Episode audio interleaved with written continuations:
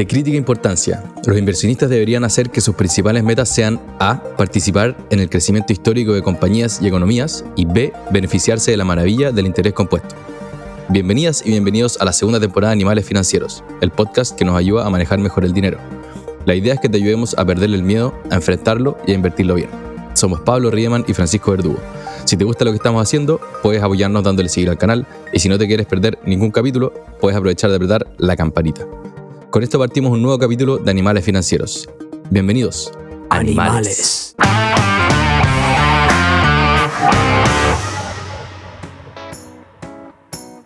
Bienvenidas, bienvenidos todos. Un nuevo... No, no, no, Pablo, hoy día no hay bienvenida. ¿Cómo? bueno? Hoy día, no, no, no, hoy día hay muchas cosas más importantes que las bienvenidas. Pero fin de año. No, no, no. Eso es lo que me pasa que llegó el correo de Howard Marks y no hay nada más importante que hacer cuando veis New Memo from Howard. Ajá, los memos, famosos memos. Ya, pero expliquemos entonces un poco. A mí me pasa lo mismo. Eh, el corre- mi correo favorito una vez cada tres meses. Y es lo que le pasa a nuestro papi Warren también. Lo que le pasa a Don Warren Buffett. Pero entonces, Ojalá, ¿por qué? fuera, ojalá fuese nuestro papi. Igual dijo que a los hijos no le va a dejar toda su fortuna de herencia. Le va a dejar un poquito de plata, un par de millones de dólares nomás. Un 1% nomás.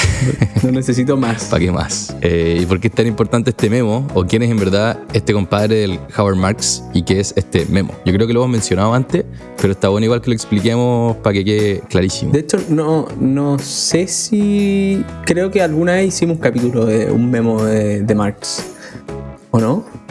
Puede ser. Pero no todos han escuchado todos los capítulos, como nos dijo Spotify Wrapped, Eh, que mucha gente, o la mayoría no ha escuchado todos los capítulos, así que está bien partir del supuesto de que no han escuchado ni uno. Este es tu primer buen capítulo. punto. Hoy día, hoy día almorcé con una amiga y me decía. No, falso. Una amiga me mandó por WhatsApp también porque le había aparecido los animales en sus más escuchados del año. Le decía, oye, qué buena que no escuché arte, la cuestión, no sé qué, ¿en qué capítulo hay?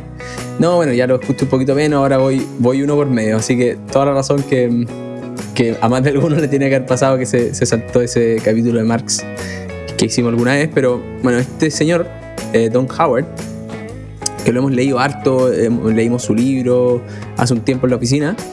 Este gallo se, bueno, estudió en, en Wharton, que es una de las universidades más prestigiosas de Estados Unidos para los que, no sé, pues, trabajan en, en inversiones, que es la misma universidad que, nuestro, que estudió nuestro jefecito Fernando. Don Fernando. No sé si se habrán topado ahí en algún carrete, me imagino, por esa época. No, no creo que hayan... Creo que lo hablamos de, de que tenían como dos años de diferencia. Estuvieron a punto de ser compañeros. Hey. pero tienen un par de billions de diferencia, yo creo, porque mm, este, este amigo Marx se hizo muy famoso porque hizo una, mm, un asset manager que se llama Oaktree, que se dedica a el, el distressed debt, que es deuda como muy riesgosa. Em, Ellos estuvieron metidos en la TAM, de hecho. ¿En serio? No tenéis idea. Sí, en esta reestructuración del cuando declaró la quiebra, Oaktree fue los que se metieron ahí Cacha. como inversionistas. Y, y con todo lo bien que lo han hecho, bueno, este gallo ha logrado tener un retorno de 19% en promedio anual. Y obviamente que no es solamente para su plata, es también para inversionistas, porque hace fondo, entonces recibe plata de tercero.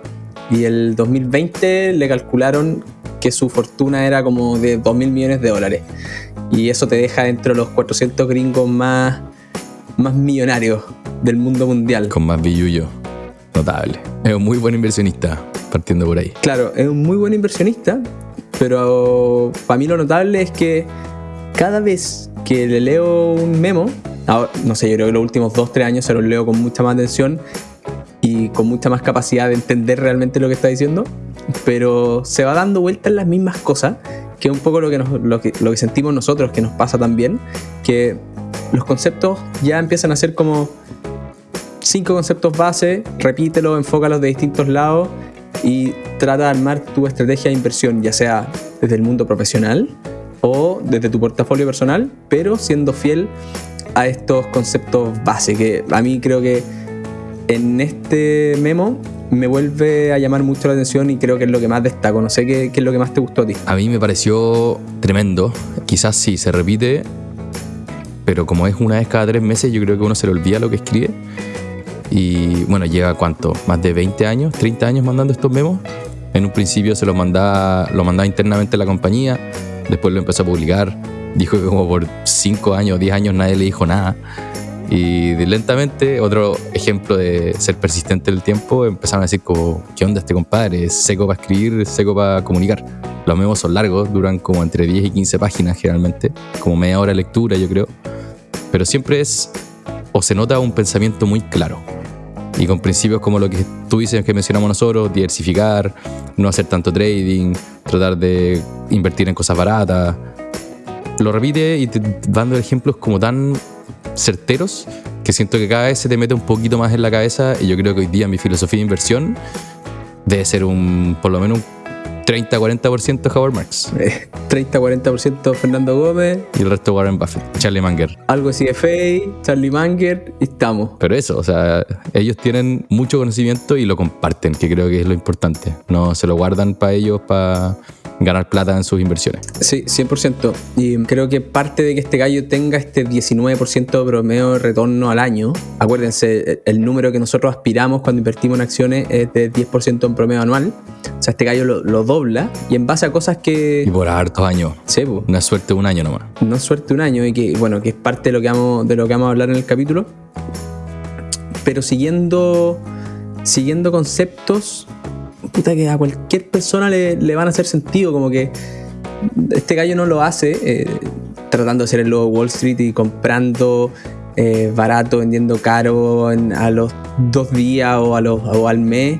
Tiene conceptos filosóficos de ser socio, no tradeís mucho, conoces lo que invertí. Y bueno, lo vamos a empezar a, a ver ahora.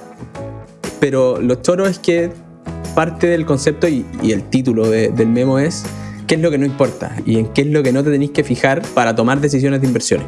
Claro, que es lo que importa y lo que no importa. Y hay muchas más cosas que no importan que las que sí importan. Sí, eso es notable. Sí, a mí, como compartiendo, eh, antes de que entremos como en cada uno de estos puntos, creo que lo que más me gustó del, del memo fue algo que nos preguntan mucho, yo creo, este año, que dicen, no inviertan porque se viene una recesión y en la recesión no es bueno invertir. Y lo que dice este compadre en el memo, y que hace todo el sentido del mundo, es que el mercado no se rige por noticias, no se rige por sale una noticia de que va a haber una recesión en el 2023, sino que se rige por noticias más las expectativas que tenía la gente de lo que iba a pasar ese año. Eso es lo que él denomina el second level thinking o pensar en un segundo nivel y que no es todo tan simple como parece en un momento. Entonces si te dicen se viene una recesión, eso es el primer nivel, se viene una recesión. Entonces lo que uno se tiene que preguntar, ya, ¿la gente sabe que se viene una recesión? ¿Hay algún cambio? ¿Hay alguna sorpresa? Y ahí cuando uno se empieza a hacer esas preguntas, quizá llega la respuesta de, puta, si todos saben que se viene una recesión, el mercado ya ha caído 20%, 25%, quizá esto ya, ya está en los precios po, y hacia adelante, aunque haya una recesión, puede que el mercado reaccione totalmente hacia arriba, por ejemplo. Claro, y ahí te sumo dos dificultades adicionales que tú podrías decir, ok, yo entiendo esto mejor que el resto. Y podrías tener como esa falta de, de humildad, por decirlo así.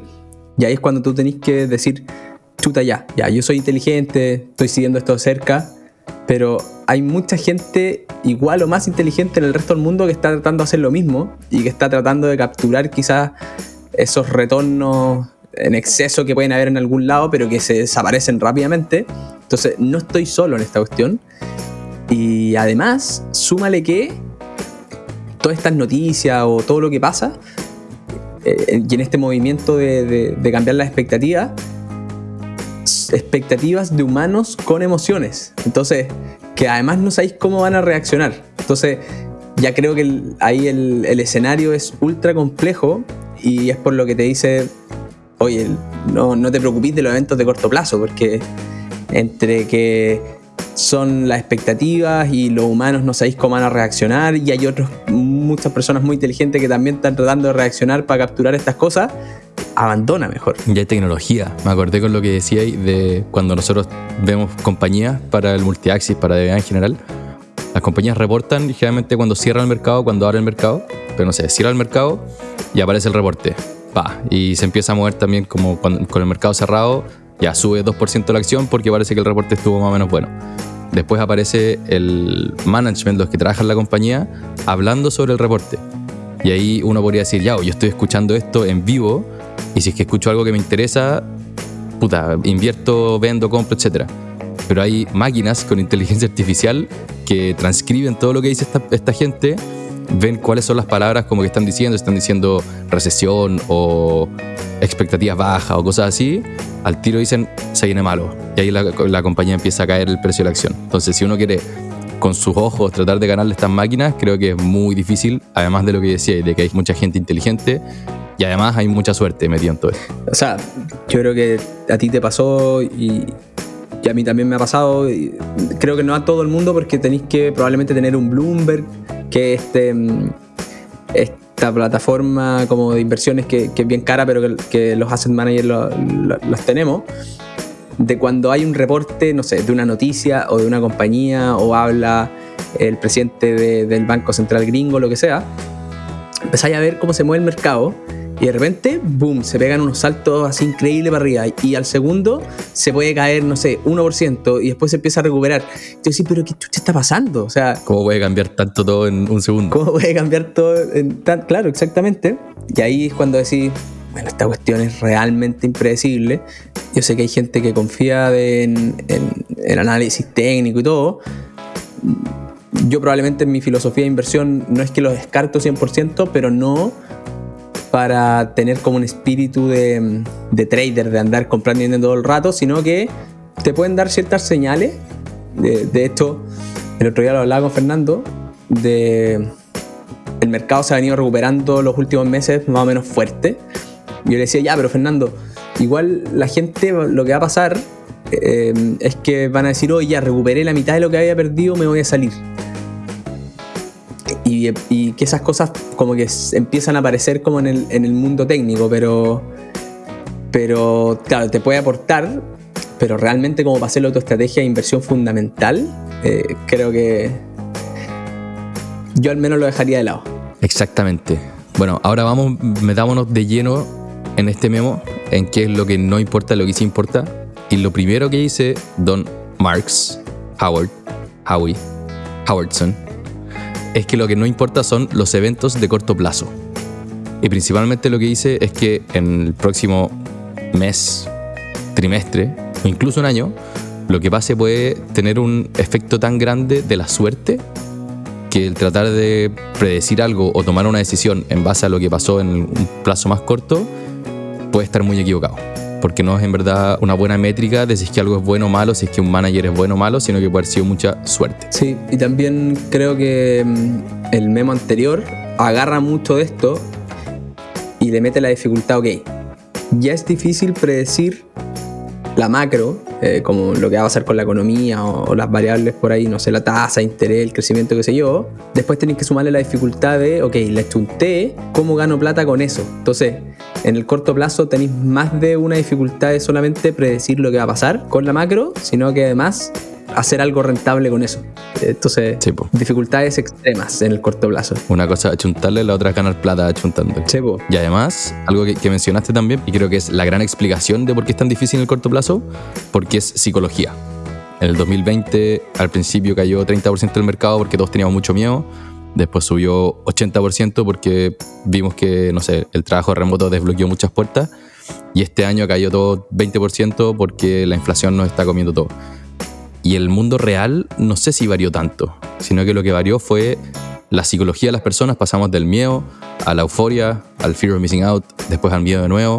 Y toda esa parte psicológica hace que los movimientos sean mucho más grandes que lo que en verdad está pasando en el mundo real. Sí, al final el camino del precio de las acciones no es un proceso como de dependencias que siga reglas, sino que está lleno de incertidumbre, lleno de reacciones impredecibles y ante eso, nada, pues, casi imposible tomar mejores decisiones enfocándose solamente en el corto plazo. Y ahí creo que, que lo linkeamos súper bien con, con esta mentalidad de traders que se enfocan por definición en el corto plazo. Y me encantó que, que citar un estudio porque al final estas cosas hay que tratar de respaldarlas. Y cito un estudio de, de Dalbar, creo que, que dice que en realidad lo- los inversionistas se comportan en la mayoría como traders y no tienen este mindset de largo plazo, de ser socio, porque te muestran los números que la gente tiene las acciones por seis meses en promedio. Y después de seis meses, Eso decía el estudio, que la gente las tenía por seis meses. claro, las vendí y no las tenéis más. Cuando en la realidad, no sé, pues si quiero si me quiero comprar Coca-Cola, mi mindset debería ser, yo quiero ser socio de Coca-Cola porque me gusta el negocio y a menos que dejen de vender bebidas, de- debería y cambien su modelo de negocio completamente, no debería ir venderlo a los seis meses. Depende por qué la compraste. Pero sí, po, tomando lo que decís tú de comprar una acción, es hacerse socio, que es lo que dice Warren Buffett, que todos deberían pensar en, en esa, ese modelo mental para invertir. Si es que tú te haces socio de una compañía y cambias a los seis meses, en verdad te hiciste socio por motivos incorrectos. Claro, al final. Porque no ha cambiado tanto en seis meses. Exacto, y, y hay amigos que te van a decir, oye, es que ahora está mejor, es que ahora está peor. Y ahí el mensaje es que no tenéis que evaluarlas por, por su popularidad, sino que tenéis que evaluarlas por su mérito, al final sus modelos de negocio y, lo que hagan eh, de largo plazo. Porque si te enfocáis en el corto plazo, lo que decía este estudio, es que rentas 3% menos de lo que renta el mercado. Entonces, solamente por esta mentalidad de trader que ex ante uno pensaría, ok, esta cuestión me va a hacer ganar todo el rato, y que es lo que muchas plataformas de trading ocupan para vender, incluso que te dicen, oye, el mercado está a la baja, tú también puedes ganar plata en este tipo de mercados. Que es verdad, pero que en la realidad termina siendo una mentira gigantesca, porque nada, pues los O estudios... sea, po- podí, pero claro, en el te, te puede resultar promedio, el promedio va a perder. Claro, te, te puede resultar y hay casos de probablemente que gente que, que lo hace increíble, pero el 90-95% de las personas van a terminar perdiendo plata. Ahí creo que hace sentido igual buscar los incentivos de tanto estas compañías como cualquier compañía que quiera manejar tu plata. Es lo que dice siempre Charlie Munger, que es el socio de Warren Buffett, que todo se mueve por incentivos. Y si uno piensa en las compañías, los brokers, no los de cripto como los que hablamos la semana pasada, cómo ganan plata, van a ganar plata de alguna manera u otra cuando la gente hace trading con su, en su plataforma. Quizá no te van a cobrar directamente, pero te pueden cobrar en el spread, en el precio que te van a dar del- de la acción que estáis comprando. Entonces, ¿cuál es el incentivo que tiene esta compañía? Que hagáis más trading, obviamente, porque van a ganar más plata y su negocio va a ser más grande. ¿Cuál es el incentivo de los asset managers como DBA? Que mm, nosotros ganamos plata según la plata que uno tiene invertida. Nuestro incentivo es que tengan más plata con nosotros para el largo plazo. O sea, que tengan más plata en general. No que compran, vendan, etc.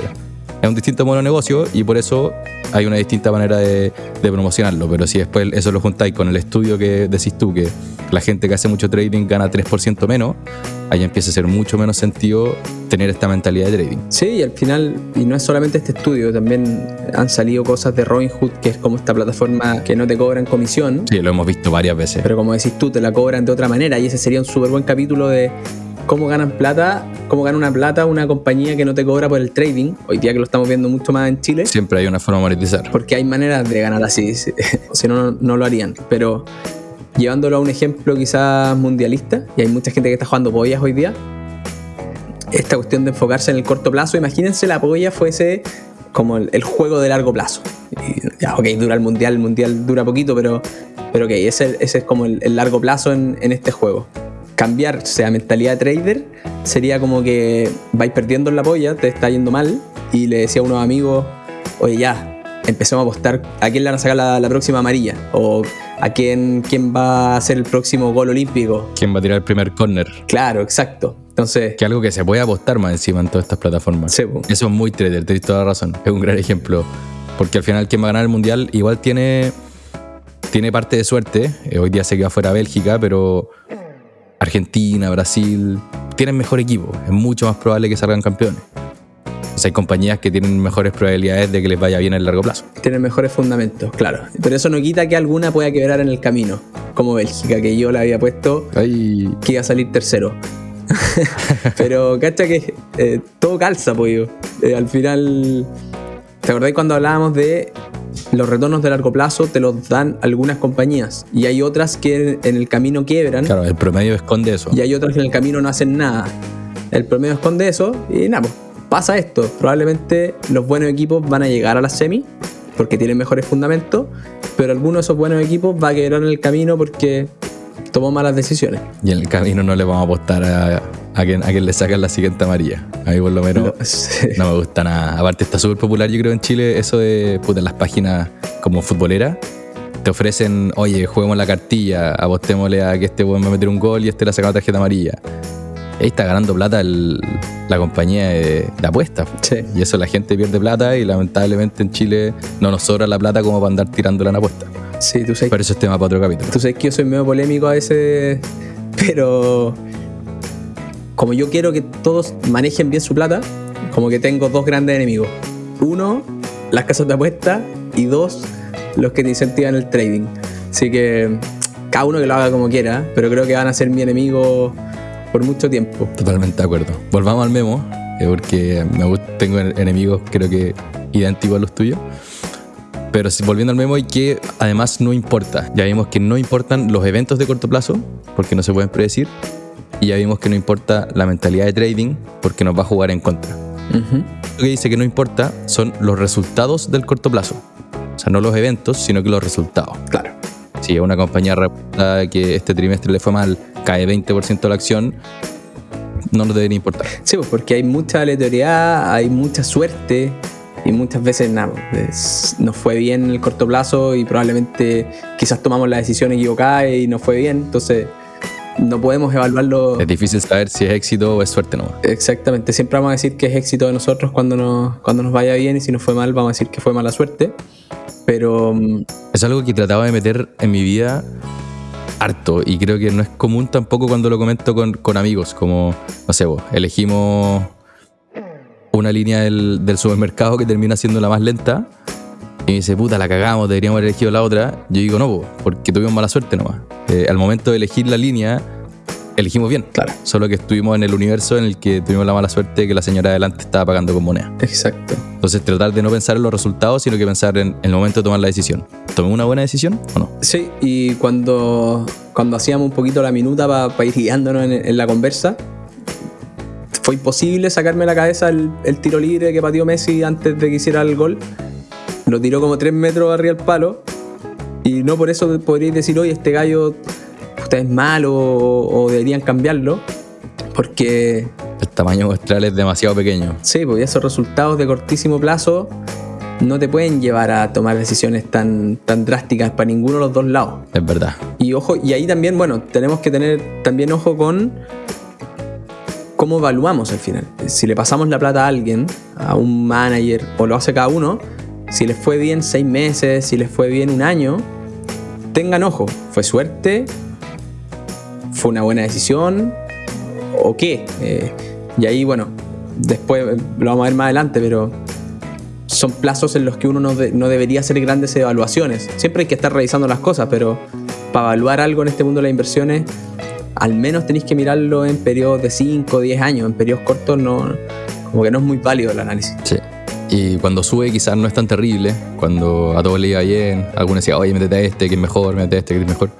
Pero este año que ha estado todo a la baja, he visto tanto en DBA como en el resto de las compañías en Chile, que hay gente que comenta, uh, yo llevo meses invirtiendo en X y es todo a la baja, son pésimos.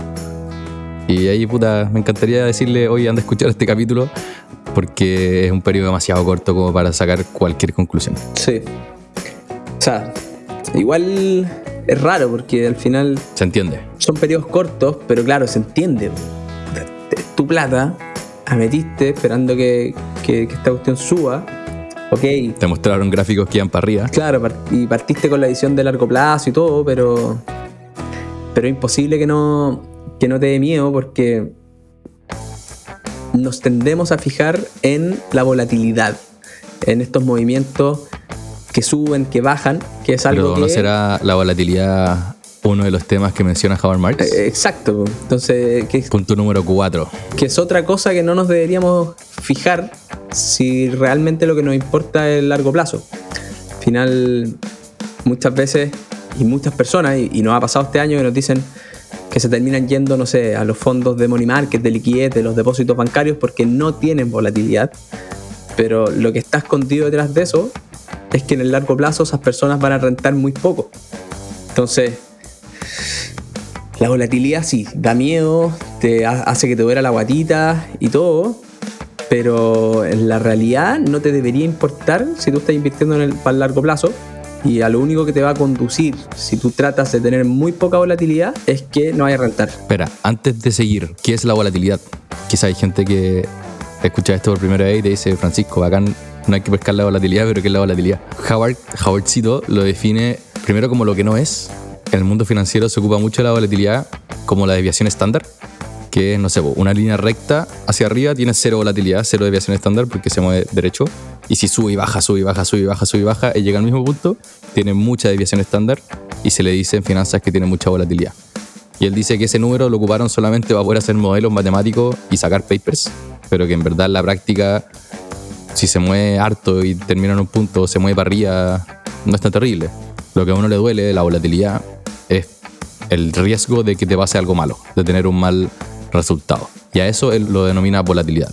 ¿Cuál es el riesgo de que tus inversiones caigan mucho o de que tu casa se queme? Al final lo relaciona mucho con la palabra riesgo. Sí, y ahí siempre me pasa que... mm, porque se confunde mucho el término riesgo con volatilidad, porque es como natural en este mundo de las inversiones. Que tú cuando decís, le decías a las personas que estás esperando armarle un portafolio y te dicen no, si para largo plazo, qué sé yo, y le decís, porque tenéis que decírselo, tenemos que armar algo con más riesgo. Y la palabra riesgo tiene una connotación negativa 100%, o sea que decís, Duele la guatita. ¿por qué me vaya a meter más riesgo? Si, si yo quiero ganar plata nomás. Si no, no quiero perder. Exacto.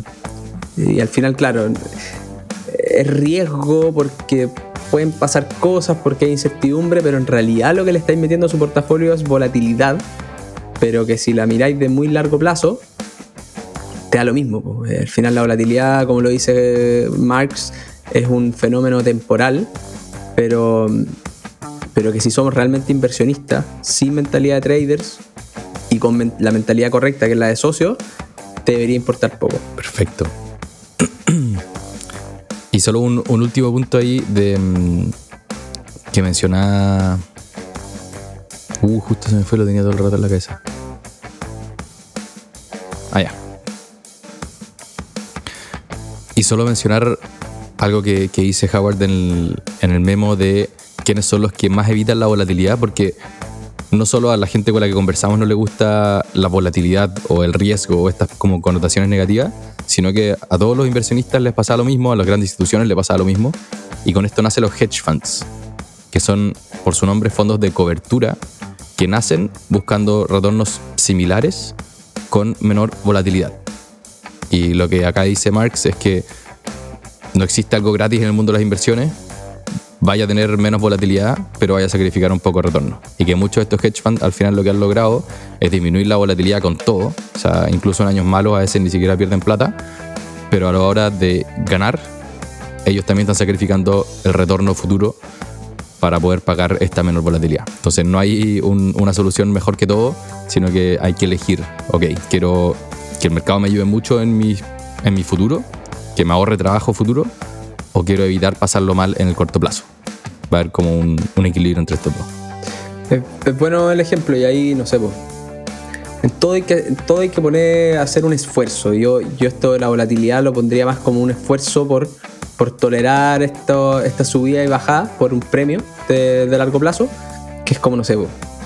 quiero un verano sin polera, bueno, tengo que comer bien, ir al gimnasio, si quiero que me suban el sueldo o sacarme un 7 en, en la universidad, tengo que estudiar más o tengo que meterle más ganas al trabajo si quiero que mi plata realmente crezca, tengo que asumir esta volatilidad. No, no hay almuerzo gratis, como dicen por ahí. Oye, me hizo sentido un, un podcast que escuché ayer que decían decisiones difíciles, vida fácil, decisiones fáciles, vida difícil. Cacha. Entonces, decisiones difíciles, hacer deporte, estudiar, lo que sea, para una vida fácil, tener un cuerpo de verano, eh, que te vaya bien en la universidad, lo que sea. Y en la inversión lo mismo. Eh, decisión difícil, aguantar cuando todo está cayendo. Vida fácil, esperemos que cuando se recupere te vaya muy bien en las inversiones. Te va a ir bien en las inversiones. Te va a ir bien.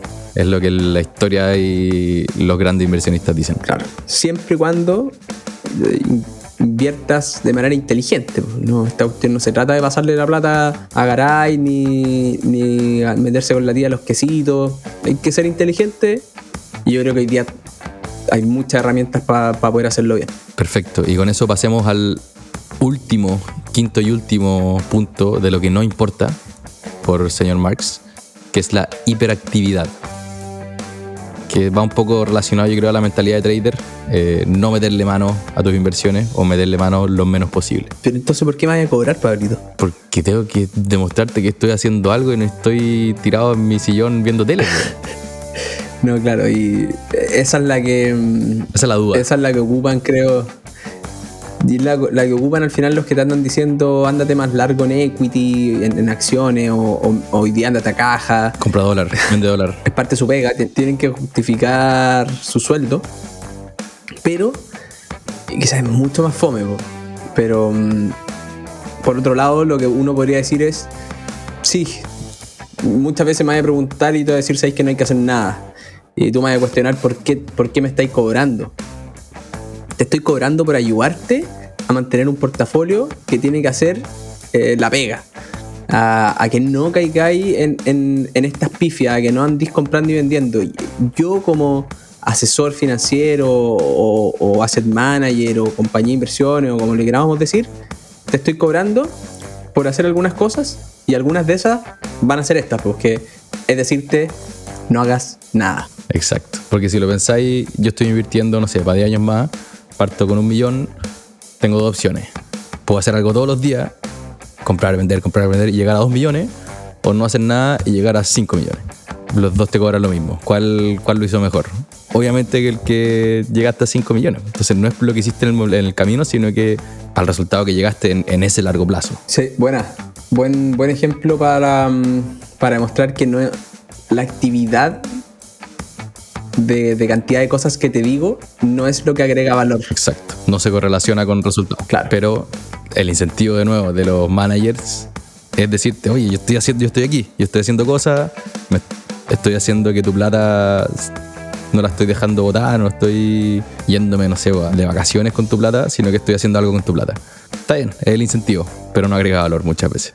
Pero no agrega valor. Y ahí no le entendí bien cómo era esta cuestión de, de este estudio de Fidelity que lo citaban, pero no sé si después no lo encontró el periodista cuando lo tenía que hacer, pero da lo mismo. Eh, la cosa es que Fidelity, entiendo que hizo un estudio. Fidelity es un asset manager gigantesco a nivel mundial.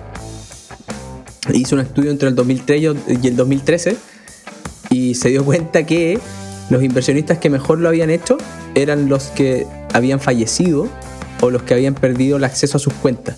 O sea, los que no hicieron nada. Los que no hicieron nada. Sí, era un estudio de The Conservative Income Investor, buen nombre, sobre inversionistas de Fidelity. Y pues creo que está todo dicho ahí. Lamentablemente no está la fuente, entonces no se los podemos dejar. Incluso aunque sea falso, creo que el mensaje sigue siendo, puede seguir siendo real. Yo me lo compro al menos. De que lo mejor que puedes hacer para igual, lo mejor que puedes hacer para tus inversiones es no hacer nada. Muchas veces. Pero, y lo otro que es medio contraintuitivo, puede que uno de los caminos de nuevo era hacer algo todos los días y llegar a X, y el otro camino es tomar una decisión en el año 2 que hace que tus fondos se renten por 10. Entonces, puede que no hagáis nada durante años, pero cuando hay que tomar decisiones, lo importante es tomar buenas decisiones. Que también es algo que dice Buffett como, creo que el 2020 no compraron nada, tenían 70 billion, miles de millones de dólares en caja, y todos los criticaban, como, bueno, ¿por qué no hacen nada? No están haciendo nada con la plata, ¿qué onda? Warren Buffett está viejito, está con demencia senil, no quiere hacer nada. Llega la crisis y se ponen pa comprar, comprar, comprar, comprar, comprar. Porque hay que esperar el momento. Entonces, eso también es otro. No hay que hacer cosas por hacer cosas, sino que hay que esperar al momento para hacerlas. Muy buena. Muy buena. Muy bien. Entonces, si hay tantas cosas que no importa, ¿qué es lo que importa, po, weón? ¿Qué chucha importa, Francisco? Es poquitas cosas, yo creo. Pero lo primero es que mm, estas cosas, tus inversiones, se evalúan en 5 años, en 10 años, no se evalúan todos los días. Porque si la andáis evaluando además todos los días, es evidente que vaya a tomar, vaya a terminar cagándola. Eh, nosotros alguna vez hicimos un, análisis, agarrábamos el SP, el principal índice de acciones de Estados Unidos, y veíamos el comportamiento diario. Y veíamos cuántos días subió y cuántos días bajó. Y la mitad de los días subía y la mitad de los días caía. Entonces tú decías, bueno, esto es como ir al casino, en verdad. Pero la gracia es que los días que subía, subía más que la caída de, los días malos.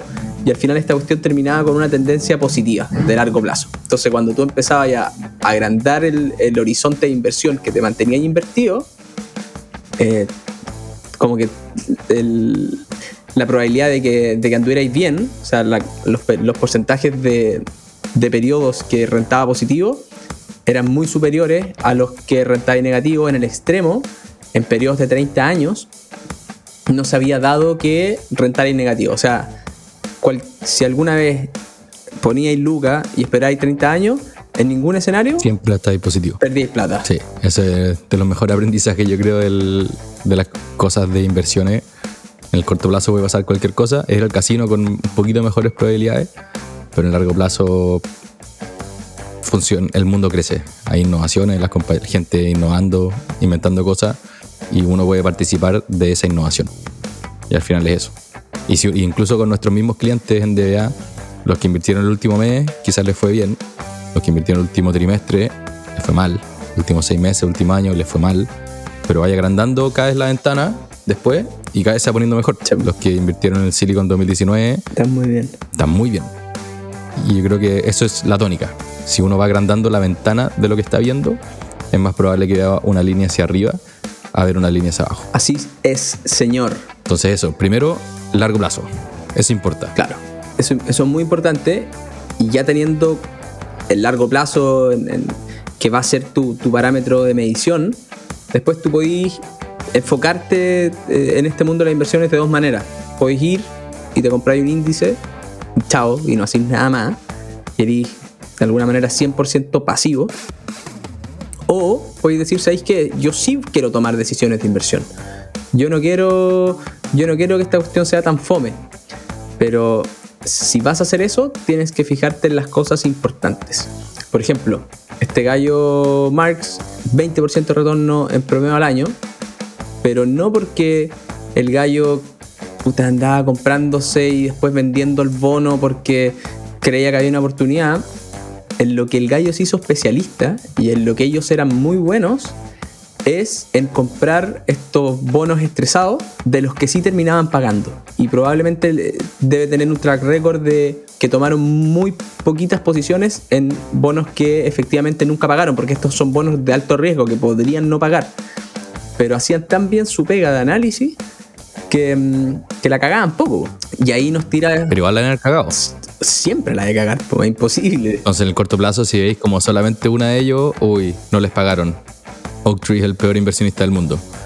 No creo. O sea, algún cliente les tiene que haber cuestionado eso, les tiene que haber dicho, oye, pero ¿cómo se te pasó esto? Viejo, es imposible que lo chunte siempre. Pero no me evalúes por, por un mes, por un bono, por un año. Evalúeme. Mira el tiro libre de Messi, Mira el tiro libre de Messi. Bueno, y por eso también, cuando uno invierte, cuando uno le pasa su plata a alguien, también debería tomar en cuenta que ojalá tengan hartos años de historia, el track record que se le dice en el mundo de las inversiones, para que tú podáis ver a este gallo en periodos de 5 años, mira cómo le ha ido, o en periodos de 10 años, mira cómo le ha ido.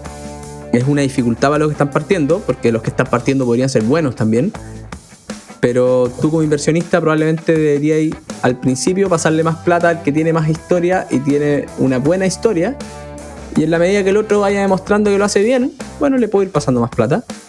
Pero no te la puedes jugar todo por un gallo nuevo, ¿cachai? Y ahí, de nuevo, me voy a los que, a los que son traders online. No se pasen toda su plata para ustedes. Pásensela a un experto. Si quieren hacerlo, quédense con, no sé, un 10% de su patrimonio para que compren y vendan y se prueben.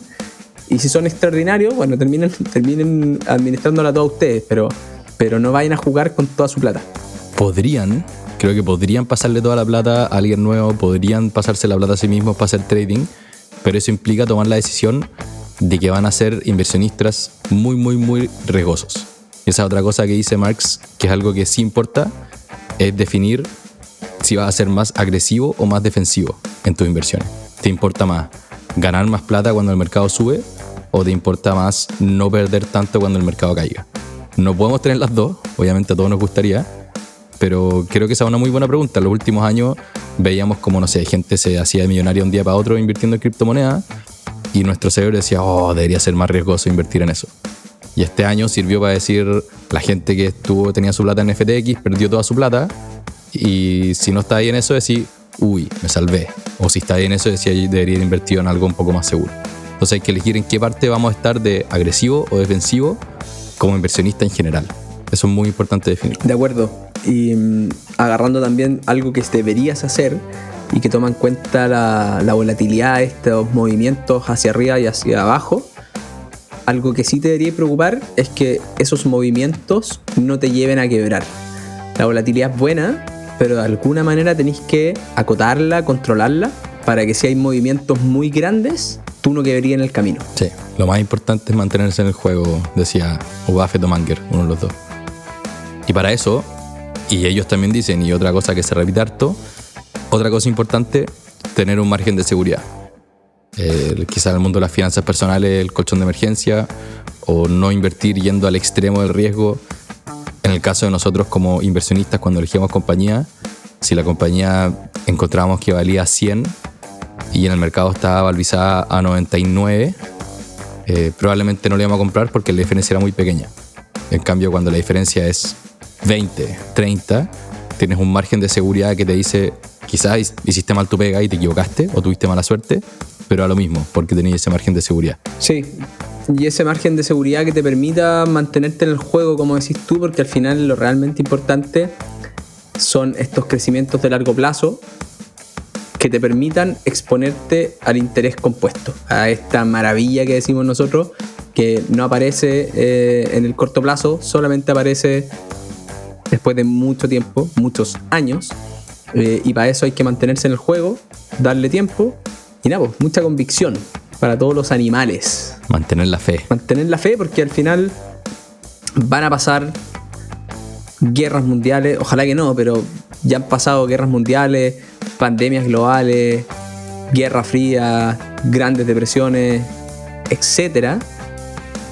Y en todo ese entorno, las empresas del mundo han logrado crecer en un 10% en promedio al año.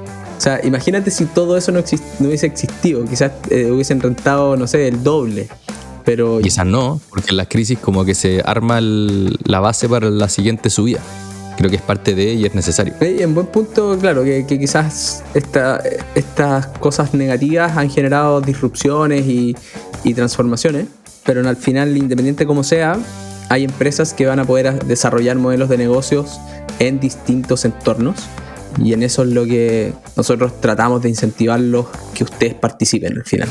Hay empresas haciéndolo muy bien y tenemos la suerte de poder ser un poquito dueños de ellos. Pero hay que tratarlos bien, con cariño, darles tiempo, tratarlos como socios y no como tarjetas de, estas que uno se jugaba con los amigos en el colegio, que te da lo mismo si se van o vienen. Como los tazos también. Em, y te dan a recompensar. ¡Ay, qué bueno los tazos! Era malísimo eso sí. que tampoco era tan bueno. Oye, un último punto que estaba pensando que, que yo hasta el día de hoy me fijo, o es lo que más me fijo, a la hora de invertir, es el momento del mercado como la condición del mercado y la psicología colectiva que existe en el mercado. Cuando tu vecino o el marido de tu prima, alguien como medio lejano, te está preguntando de inversiones porque acaba de ganar mucha plata con una cuestión nueva, por no decir cripto, ten cuidado de que una persona que no está metida en el mundo de las inversiones esté ganando tanta plata. Creo que ese era un buen indicio de decir, cuidado, cuidado de que este fear of missing out le llegó a todo el mundo. Por el contrario, hoy día uno abre cualquier noticia financiera y se va a encontrar con que la crisis se viene durísima. Todos están diciendo no inviertas porque va a caer todo, la inflación, la guerra, etc. Eso para mí es un indicio de que hay más miedo que euforia en el mercado y eso me da más ganas de invertir. Mientras haya más miedo, hay más opciones a que eso se dé vuelta y que después volvamos a estar en un mundo más positivo. Eso por lo menos lo veo yo. No sé si tú lo pensás así también es un buen consejo y es al final el péndulo de, Marx también. Es de Marx, ¿cierto? Sí, es de Marx. No, aquí no hay nada nuestro, es todo robado. No, hay nada nuestro. Eh, este péndulo que te dice, en un lado el mundo está con mucho miedo o en otro está muy eufórico em, y muy ambicioso. Y está bueno como tener así como una regla mental de lo que esté pasando, multiplícalo por menos uno y ponte en ese escenario un rato. Están todos positivos, todos queriendo comprar y metámosle plata y vendamos, saquemos crédito porque hay que invertir en cripto. Ya, ponte en un escenario de, por menos uno. Oye, esto será real. Eh, eh, no, no será demasiada la euforia, o si están todos cagados de miedo, oye, ¿no, no será esto una oportunidad? No te digo que, que toméis decisiones, pero al menos cuestionatelo. Totalmente de acuerdo. Sí, señor. Bueno, y quizá con eso podemos resumir en unas reglas del juego. Que yo creo que este artículo estaba pensado muy estructurado para las reglas del juego. Con cada uno de los puntos de lo que no importa, de lo que importa. Que no importa, para que se acuerden. No importan los eventos del corto plazo. No importa la mentalidad de trader. No importan los resultados del corto plazo. No importa la volatilidad. Y no importa la hiperactividad. Lo que sí importa es el largo plazo elegir tu a qué le va a pasar la plata, cómo le ha ido, elegir tu disposición de defensa o ataque y entender la situación del mercado actual Y darle tiempo. y darle tiempo. Nada nuevo por aquí. El tiempo es. Puta, nada nuevo. Pero el tiempo es la clave. Eh, nada de esto va a ser. va- los va a ayudar si no le dan tiempo. Yo creo que de esa cuestión me, me convenció mucho durante los últimos años. Puedes tomar buenas decisiones, malas decisiones de inversión, pero en el corto plazo nadie se hace millonario. Bueno, sí, el que se gana el loto, pero. pero el resto no, no lo va a lograr. Tal cual, ¿o ¿no? Bueno, y con, con esas reglas del juego clarísimas, que otra vez no tuvimos que hacerlas nosotros, fueron completamente regaladas por el amigo Marx, nos vamos de safari, pero en un safari distinto, porque salió la revisión de, de Spotify, esa que te encanta a ti, y yo al menos quedé para adentro. Obviamente que nosotros revisamos cuánta gente nos escucha, si están terminando los capítulos o no, pero cuando veía estos datos, y de nuevo, en una figura de, de largo plazo, quizás de un año, porque el corto plazo para nosotros sería el semana a semana de cuántos están escuchando los capítulos. Yo quedé muy, muy sorprendido. Primero por todos los minutos que hemos estado juntos acá conversando y creando contenido. ¿Cuántos minutos eran? Eran más de 800 minutos. Y eso nos dejaba 13 horas juntos, grabando, conversando, aprendiendo, equivocándonos, editando. Nada, editando ahí. Eso ah, bueno, editando los videitos para Instagram que nos tiran las orejas, que somos muy fome en Instagram y todo, pero. Pero no podemos más, animal. Estamos, estamos, estamos a fondo. Vamos de a poco, vamos de a poco y aprendiendo, pero sí o sí, este 2022 hicimos más que el 2021. O sea, eh, las estadísticas eran que creamos más contenido que el 88% del, del resto de los creadores de, de contenido del mundo. Ja. Así que yo me siento, pero olvídate. Sigamos hablando, minutos, minutos, minutos. Eso, quémonos acá. A ver si llegamos al, al 99. Sí, No, pero hay podcasts que son brutales, que duran como 3 horas por capítulo. se puede estar en el 1%. güey. Nosotros estamos ahí, nos, fal- nos falta por grabar, pero bueno, no siempre más, como decíamos, no siempre más consejos agrega más valor. Exacto. Así que quizás una estadística que no vale tanto, pero sí te sentís bien de, oye, hemos estado hablando un buen rato y aprendiendo juntos. ¿Qué más? Eh, hemos llegado a más de 40 países, weón. Ese igual me sorprendió mucho. Yo pensé como Chile y tendremos amigos en alguna otra parte. Rorris, nuestro editor, aportó con un par de países ahí en las Europas. Sí. Pero 40 países, weón. Locura. Obviamente Chilito el primero, pero harto argentino, harto uruguayo, harto colombiano, harto español. Así que un abrazo a todos los hispanohablantes. Los queremos. Vamos a tratar de hablar mejor porque los chilenos hablamos horrible. Modulamos poco, tenemos palabras raras, pero vamos a, a mejorar. Y parece que lo hemos hecho bien. Así tenemos una notita ahí 4.9. No sé qué habrá que hacer para tener 5, pero 4.9 estamos bien. Estamos en el top 5 de más de mil personas, que eso también me, me sorprendió harto. Ha sido un buen año, animal. Un buen año para este proyectito por la buena onda. Un buen año que, bueno, se va acabando. Quizá ahí a- avisarles que nos quedan dos, tres capítulos este año de la segunda temporada, que ha estado larga, más larga que la primera. Esperemos que la tercera sea más larga. Vamos a ir viendo. Vamos a ir viendo. Pero se ha, se ha ajustado bien con, con nuestros ciclos. Como creo que mientras estamos grabando funciona filete y después cuando hay que terminar la temporada es porque se vienen cositas. Porque pasan cosas. Sí, igual estoy cansado. Es fin de año. Cerramos con, con algo lúdico, con la, una cajita de Pandora muy discutida. A ver. ¿Qué crees del offside milimétrico? Oh, horrible. Y ahora están como... Horrible. Me encanta la tecnología. Y me encanta. Yo, o sea, Pues, la, la tecnología en el fútbol. ¿Cuál es tu opinión? Me, me gusta, me gusta mucho. Me gusta para que no. para que exista menos trampa y todo eso. De hecho, el bar estoy de acuerdo. Cuando se le mete mafia al bar, obviamente no estoy de acuerdo, pero Mm. este es tan milimétrico que Es ridículo. es ridículo porque no. Ya tenéis que sacar ventaja, pero. Pero démosle algo de margen. po. Un weón, no sé, porque tiene un dedo pasado y te cobran offside y por ese dedo no sacó ventaja. E- Esa es mi, esa es mi lógica. O sea, ok. Pero esa puede ser la situación, o sea, como la solución. Agregarle medio metro de, de margen. Vale, margen de seguridad.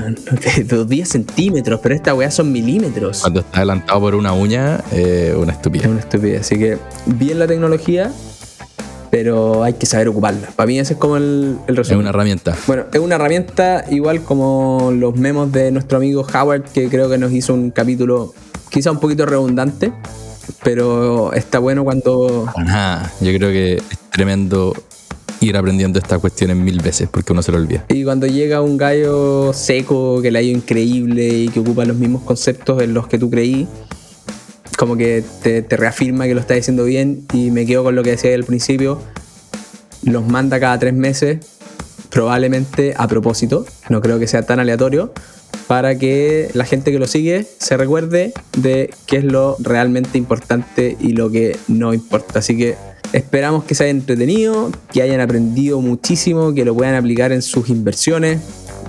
Acuérdense, esta cuestión es más fácil de lo que parece.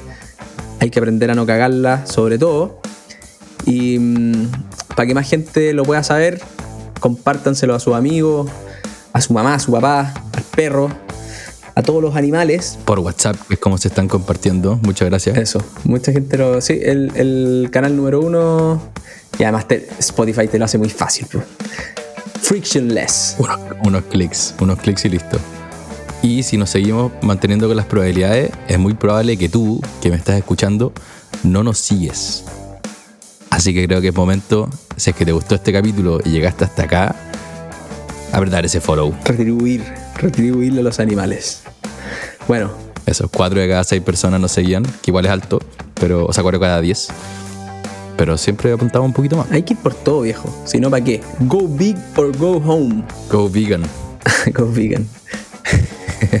ya, pues animales, eso, los dejamos. Somos Pablo Riemann y Francisco Verdugo en la producción El Tremendo Rorris, que va a tener trabajo duro hoy día. Y nos vemos la próxima semana. Animales.